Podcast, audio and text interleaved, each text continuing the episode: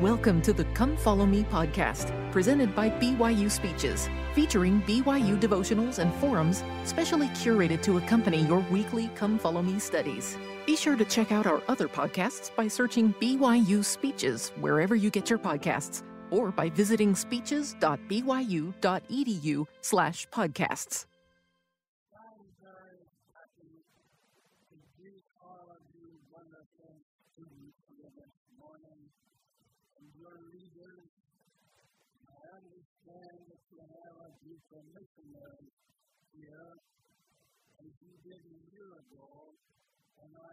Spoke at devotional. So, being a missionary, I decided when I was trying to decide what to speak about this morning, I came to some of my missionary experiences. I think that you get more out of that, and if I try to discuss any particular subject or uh, principle of the gospel. You don't think I should, read the I've written and you'll know what I've done. First, I start way back in 1905 when I went on my first mission to Holland. My cousin and I rode together till we reached Liverpool, and he was sent up into Norway, land of the midnight sun, was sent into Holland. And after we'd been in the mission field a few months, I received a letter from him calling me by name, and he said, I met a man the other day who knows more about religion than I've ever dreamed of. And I told him if he had something better than I had, I'd join his church. So I wrote back and called him by name. I said, if he has something better than you have, you ought to join his church. I said, does he have something better than a personal visitation to this earth after centuries of darkness?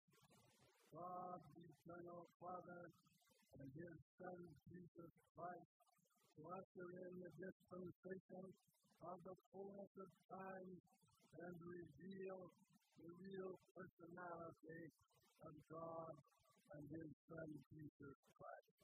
I said, do you have something better than the coming of Moroni as a place from which the Book of Mormon was translated gives us the history of God's dealing with his prophets in this land of America over a period of a thousand years. Then, if he has something better than the coming back to this earth of John the Baptist, who was beheaded for the testimony of Jesus and restored the Aaronic priesthood, power to baptize by immersion for the remission of sins. Do we have something better than the coming of Peter, James, and John, who are upon the Mount of Transfiguration with the Savior and return to this earth to restore the holy priesthood, power of the apostleship, and power to organize the church and kingdom of God upon the earth. Did we have something better than the coming of Moses for the keys of the gather of latter-day Israel? Did we have something better than the coming of Elijah, the prophet, of whose coming Malachi testified but before the coming of the great and dreadful day of the Lord, the Lord will send Elijah the prophet turn the hearts of the fathers to the children, the hearts of the children to the fathers, lest he come and smite the whole earth with his curse. That's the important mission. I said, if he has something better than that, church. I tell the missionaries that if you learn how to tell our story, You never need to argue with anybody. Tell them things they've never heard of, and you prove them to them out of the Lord's Holy Scripture. As part of the Southern States Mission, I teach the sermon down in Whitman, Georgia, on the eternal duration of the marriage covenant and the family unit. I quoted from uh, William Howell's book, The Men Believe What Their Churches Describe. And along one side, he has the names of, uh, of all of the important subjects, and across the top, the names of the various large churches of the world. And I learned from that book, not one of the major churches believes in the eternal duration of the marriage covenant and the family unit. There's a meeting closed. I stood the door shaking hands with the people who were there. The man came up and introduced himself as a Baptist minister. And I said, Did I misquote you here tonight? No, Mr. Richards, it's like you say. We don't all believe all the things that our churches teach. He said, You don't believe them either. Why don't you go back and teach the people the truth? They'll take it from you, and they're not ready to take it from the Mormon elders yet. He said, I'll see you again. I didn't see him for about four months, and I went back to that branch. My coming was announced in the newspaper. As I walked up to that little church, there stood that Baptist minister. As we shook hands, I said, I'd certainly be interested to know what you thought in my talk here the last time I was here. He said, Mr. Richards, I've been thinking about it ever since.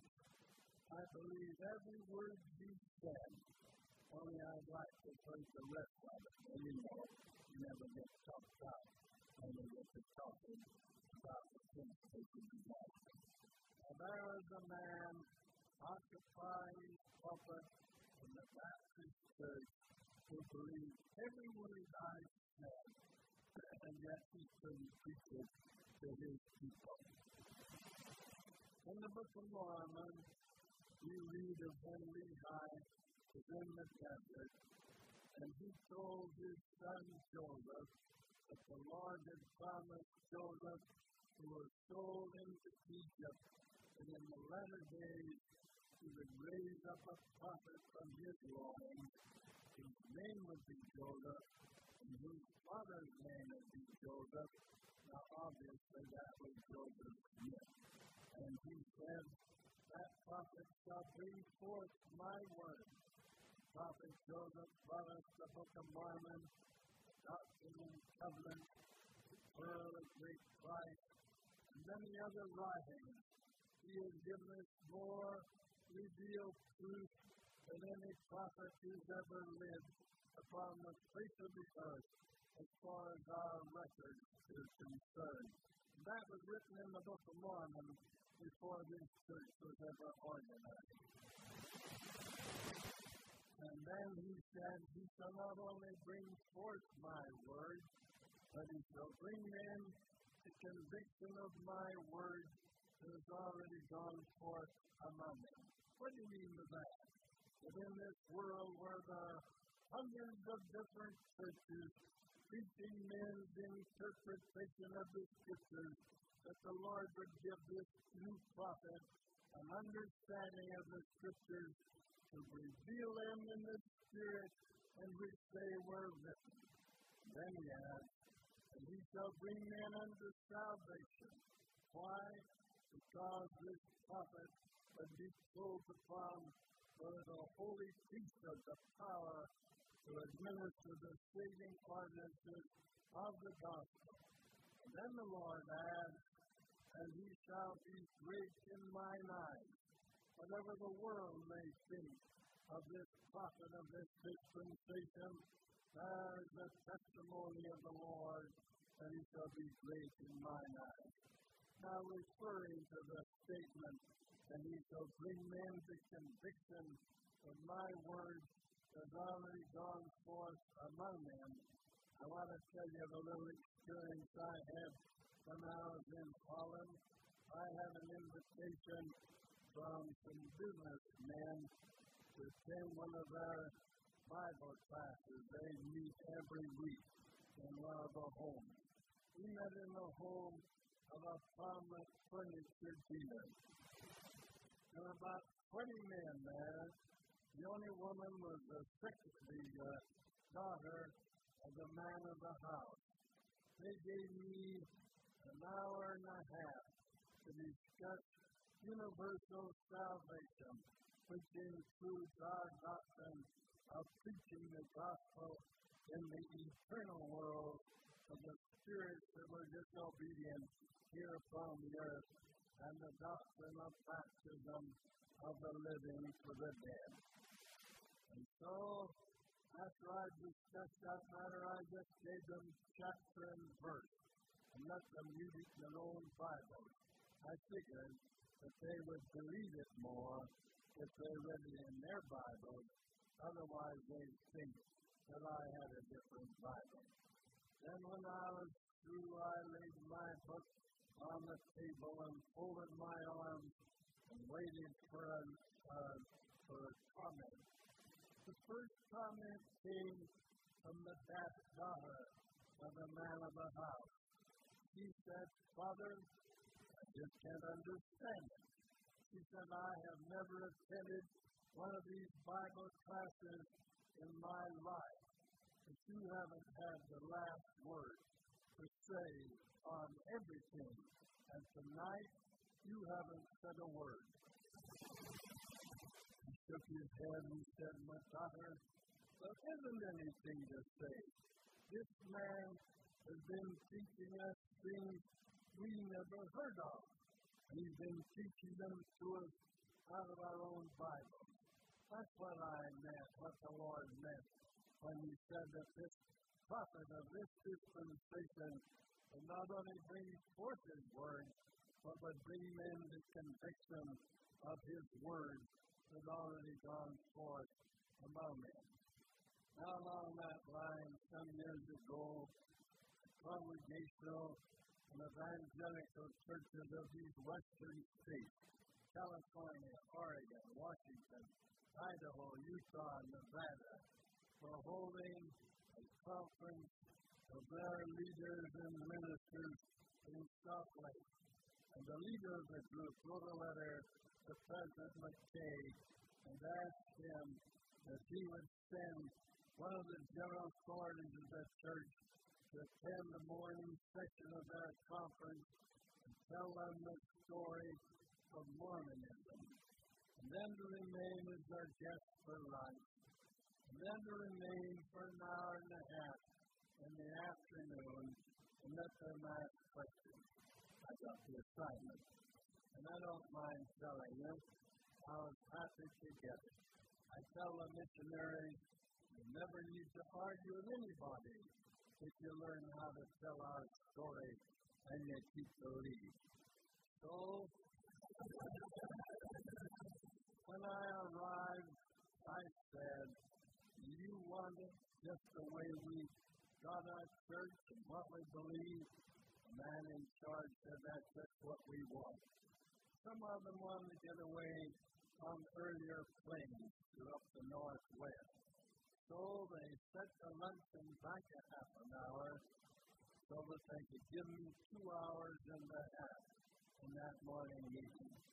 And I presented our message to them just about the same way that I have it in the marvelous work and the wonder which many of you have read, showing what we got by revelation rather than by reformation.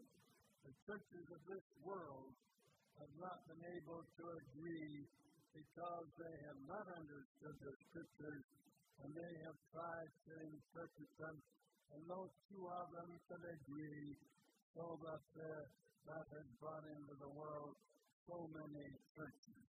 But we have a gospel that's come direct from heaven. When I wrote the marvelous work and the wonder, I predicated on the thought that we were the only Christian church in the world that didn't get our religion out of the Bible. We got it by revelation from heaven, and then we take the Bible to prove that what we have is what we should have. So, as I, after I had presented what we got by revelation, and I've already referred to a little of that when I told you about my cousin who was up in Norway, uh, then I said, while I was the presiding bishop of the church, we had the building program of the church. We had the plans prepared for the Los Angeles Temple. One day we took those plans and showed them to the first presidency. We have 84 pages, about four feet long two and a half feet wide. We didn't have the electrical or the plumbing plans complete, and yet there was that temple built spiritually, and there wasn't a hole in the ground. I said, you could take those plans and go all over this world and try to fit them to every building in the world. And there's only one building they'll fit, and that's the Mormon Temple down in Los Angeles. Oh, I said, of course, you can find buildings that have material in them, like in that temple, such as lumber, cement, tiling, electric wiring, and plumbing, but you can't find any other building in the world that those plans will fit, except the Mormon Temple in Los Angeles. Then I held up the Bible. I said, Here's the Lord's blueprint. Isaiah said the Lord had declared the end from the beginning. It's all here when you know how to understand it. Isaiah said the grass withereth, the flower fadeth, but the word of our God will stand forever. Now I said you could take this, the Lord's blueprint, and try to fit it to every church in this world. And there's only one church that is on fit, and that's the Church of Jesus Christ, the Latter day Saints. Oh, I said, of course, you can find other churches that have some things in them, like in this the Lord's blueprint, but you can't find any other church but this, the Lord's blueprint, will fit. Now I said, I'll proceed to illustrate to you what I mean. His life of Christ, he said there were two passages in the New Testament for which he could find no excuse. The first is John 10 and 16, where Jesus said, Other sheep I have, which are not of this fold, them also must I bring, and they shall hear my voice, there shall be one fold and one shepherd. I said, Do any of you men know why that's in the Bible? No answer. Do any of you know any church in the world that does know why it's in the Bible? No answer. So we know all about it. Then I it in to what I told them about the promise of Moses to Joseph who was sold into Egypt of a new land separated from his brethren, yet most bound of the everlasting hills and describing that land, Moses uses the precious, the word precious, five times in just four little verses. Do any of you know where that land of Joseph is? No answer. Do any of you know any church in the world that does know where it is? No answer.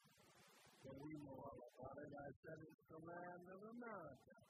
Then I led up to where the Lord commanded Ezekiel that the two records should be kept, one of Judah and his followers, of the house of Israel, then one of Joseph and his followers, the house of Israel, and in the days of their children, that is in the latter days, when they would say, Wilt thou not tell us what thou meanest by these? Say unto them that I, the Lord, will take the stick of Joseph in the hands of Ephraim, and I will put it with the stick of Judah, and I will make them one in my hand. Do any of you, I said, know where that stick or record of Joseph is that the Lord commanded to be written? No answer. Well, we know all about it. It's the Book of Mormon. And when you get the Book of Mormon, you read about when Jesus visited his people here in the land of America, and he told them that they were the other sheep of whom he spoke to his disciples in Jerusalem. He said, Never at any time had the Lord commanded him to tell his disciples who the other sheep were, only that he had other sheep that were not of this fold. See how beautifully the scriptures fit together when you understand. The second passage that Canon Farrar couldn't understand is 1 Corinthians 15 and 29 when Paul said, Else why are they baptized for the dead? If the dead rise not at all, why then are they baptized for the dead? I said, When would you know why that's in the Bible? Oh, no answer. Any of you know any church in the world that does know why it's in the Bible? No answer. But we know all about it.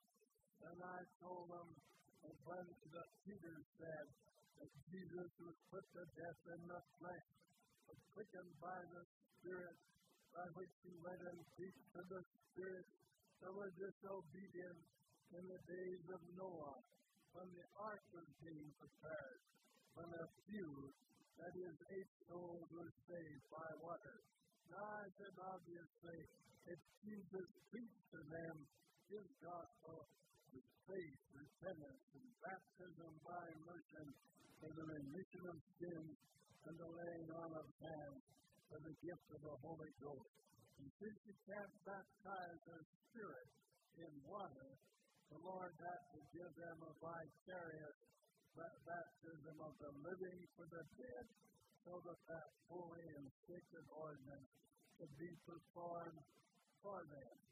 Peter said, Therefore, is the gospel preached to them that are dead, that they might live according to God in the Spirit and be judged according to men in the flesh. And Paul tells us that all men shall be judged by his gospel.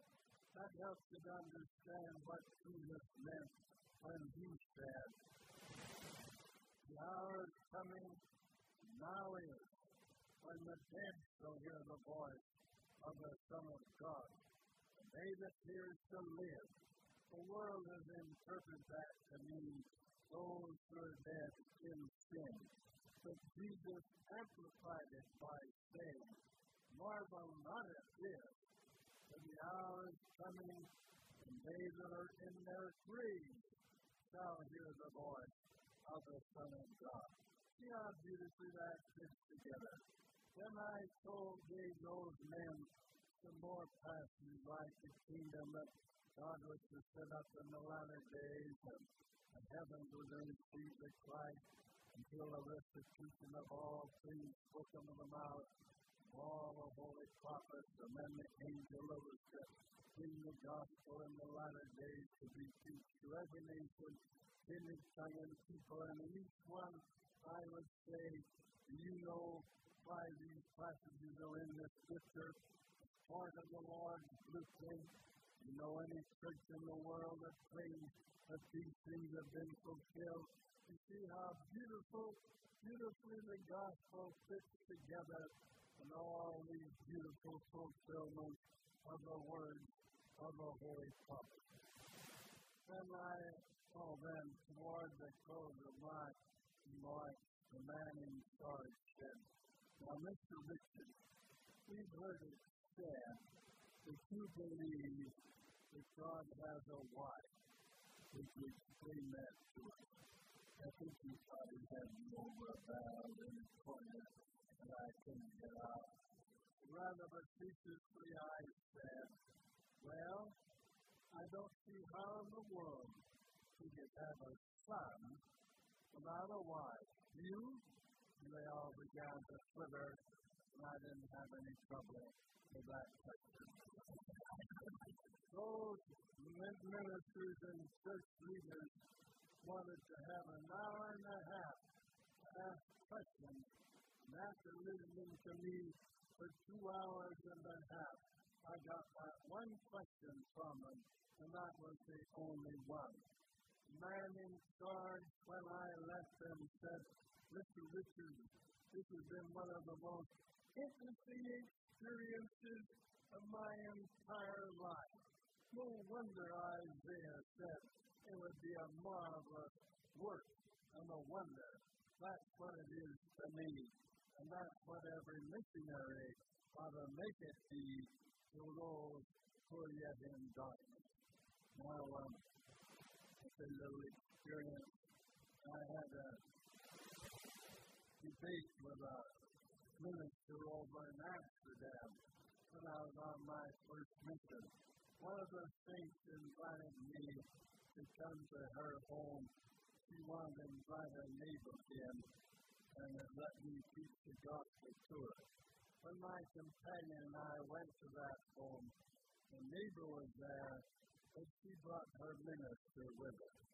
But we had no difference of opinion on the discussion of priesthood. And right there, he challenged me for a debate in his church. And I was young and had a lot of humps in me, and I accepted the challenge. we were not as wise in those days not to challenge. When we arrived in his church on Saturday night, according to appointment, that church was full. All of his people were there, and all of our people were there. I didn't know how our people found it out. I didn't tell him. he stood up and said, Now, inasmuch as Mr. Richards is a guest in our church, we'll accord him the privilege of opening the debate. And we'll each talk for 20 minutes and continue as long as it's mutually agreeable. He said, Is that satisfactory to you, Mr. Richards? And I said, Very much. I didn't tell him that I would have given him the shirt off of my back for the privilege of opening that debate and he just handed to me on a silver platter. I didn't know whether the Lord had anything to do with that or not, but I always thought he did. So I stood up and I said, the last time I talked to my friend here, we had a difference of opinion on the principle of priesthood. I come here tonight prepared to discuss that subject, but I don't propose to start at that point. I said, if you were going to build a house, you wouldn't try to put the roof on it until you got the foundation in, because if the foundation was faulty, it wouldn't be any good to put the roof on, because the house would fall.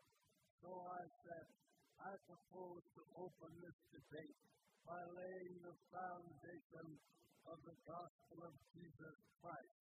And I choose for my text the sixth chapter of Hebrews, where Paul said, Reading the principles of the gospel of Christ, let us go on to perfection, not laying again the foundation of faith toward God, dependence of dead works, doctrine of baptism, the laying on of hands, eternal judgment, the resurrection, and eternal judgment. I heard over faith and repentance. I thought they believed that. I speak right down baptism by immersion for the remission of sin to everybody in the audience is giving me approval. Then it came to the laying on of hands for the gift of the Holy Ghost. They didn't believe that then stop the Holy Ghost came just like the breezes that blow over your head. And you remember when uh, the apostles at Jerusalem heard that Samaria had accepted the word of God through the preaching of Philip, they sent Peter and John to them. And when they came, they prayed for these men. They laid their hands upon them. They received the Holy Ghost. And when Simon the sorcerer saw that the Holy Ghost was conveyed by laying on of the apostles' hands, he offered them money, saying, Give unto me this power, that upon whomsoever I lay my hand, they may receive the Holy Ghost, like unto thee. Peter said, My money carries through thee, because thou hast meant that the gift of God can be purchased with money. Then I gave them another reference or two on the laying on of hands out of the Bible. Then I sat down. This man stood up. He never mentioned a word I said. He started on the Mountain Meadows Massacre and the Golden Bible, and Joseph admitted that he'd made many mistakes. And then he turned to me and he said, Now, if Mr. Richards will explain these matters, this audience will be most appreciative. I was on my feet just like that. My, my companion said, How'd you preach so fast? I said, What have you been praying for all week long? I said, I said, in the days when I got on my feet, I said, in the days of the Savior, his enemies tried to trick him with cunningness and. I said, I don't suppose there's anybody here today that like to see us resort to those old tactics I said. Uh, this friend of mine offered me the courtesy of opening the debate as a guest in his church, and now he wants to steal from me the very courtesy that he extended to me, and I don't propose to let him do it. So I said, now, my friend, you can have your 20 minutes over again. And he couldn't do it. I knew he couldn't. His wife stood up in the audience and said, What Mr. Richards is asking is fair. You ought to answer. Then he couldn't do it. I said to my companion, Stand up and give me my coat and hat. It was time. And I said, One more chance. I'm willing to remain here till 10 o'clock tomorrow morning when I have to be in my own church, provided this debate can go forward on the basis that you sent it up. But if not, I'm going to leave ask my companions to leave ask our, ask our saints to leave, and we'll leave it to you to settle with your people for what's happened here today, tonight. And then he couldn't do it. We all walked out on. And then him on the street, time and time again after that, he got his dead, praising that. Now, brothers and sisters, as you've listened to me this morning, I think you can understand why I tell missionaries you never need to argue with anybody if you learn how to tell our story. And it's the sweetest story that's been told in this world since the resurrection of the Christ. It's true. That's my testimony to you. And I pray God to help you to do your part to share it to those who are yet in darkness. And I leave you my love and blessing in the name of the Lord Jesus Christ. Amen. You've been listening to the Come Follow Me podcast, presented by BYU Speeches. Please check out our other podcasts of recent speeches, classic speeches, and BYU Speeches compilations on love and marriage, overcoming adversity, by study and by faith, the prophet Joseph Smith, and Jesus Christ, our Savior and Redeemer. Go to speeches.byu.edu and click on podcasts for more information. You can also find all BYU Speeches podcasts at your preferred podcast provider.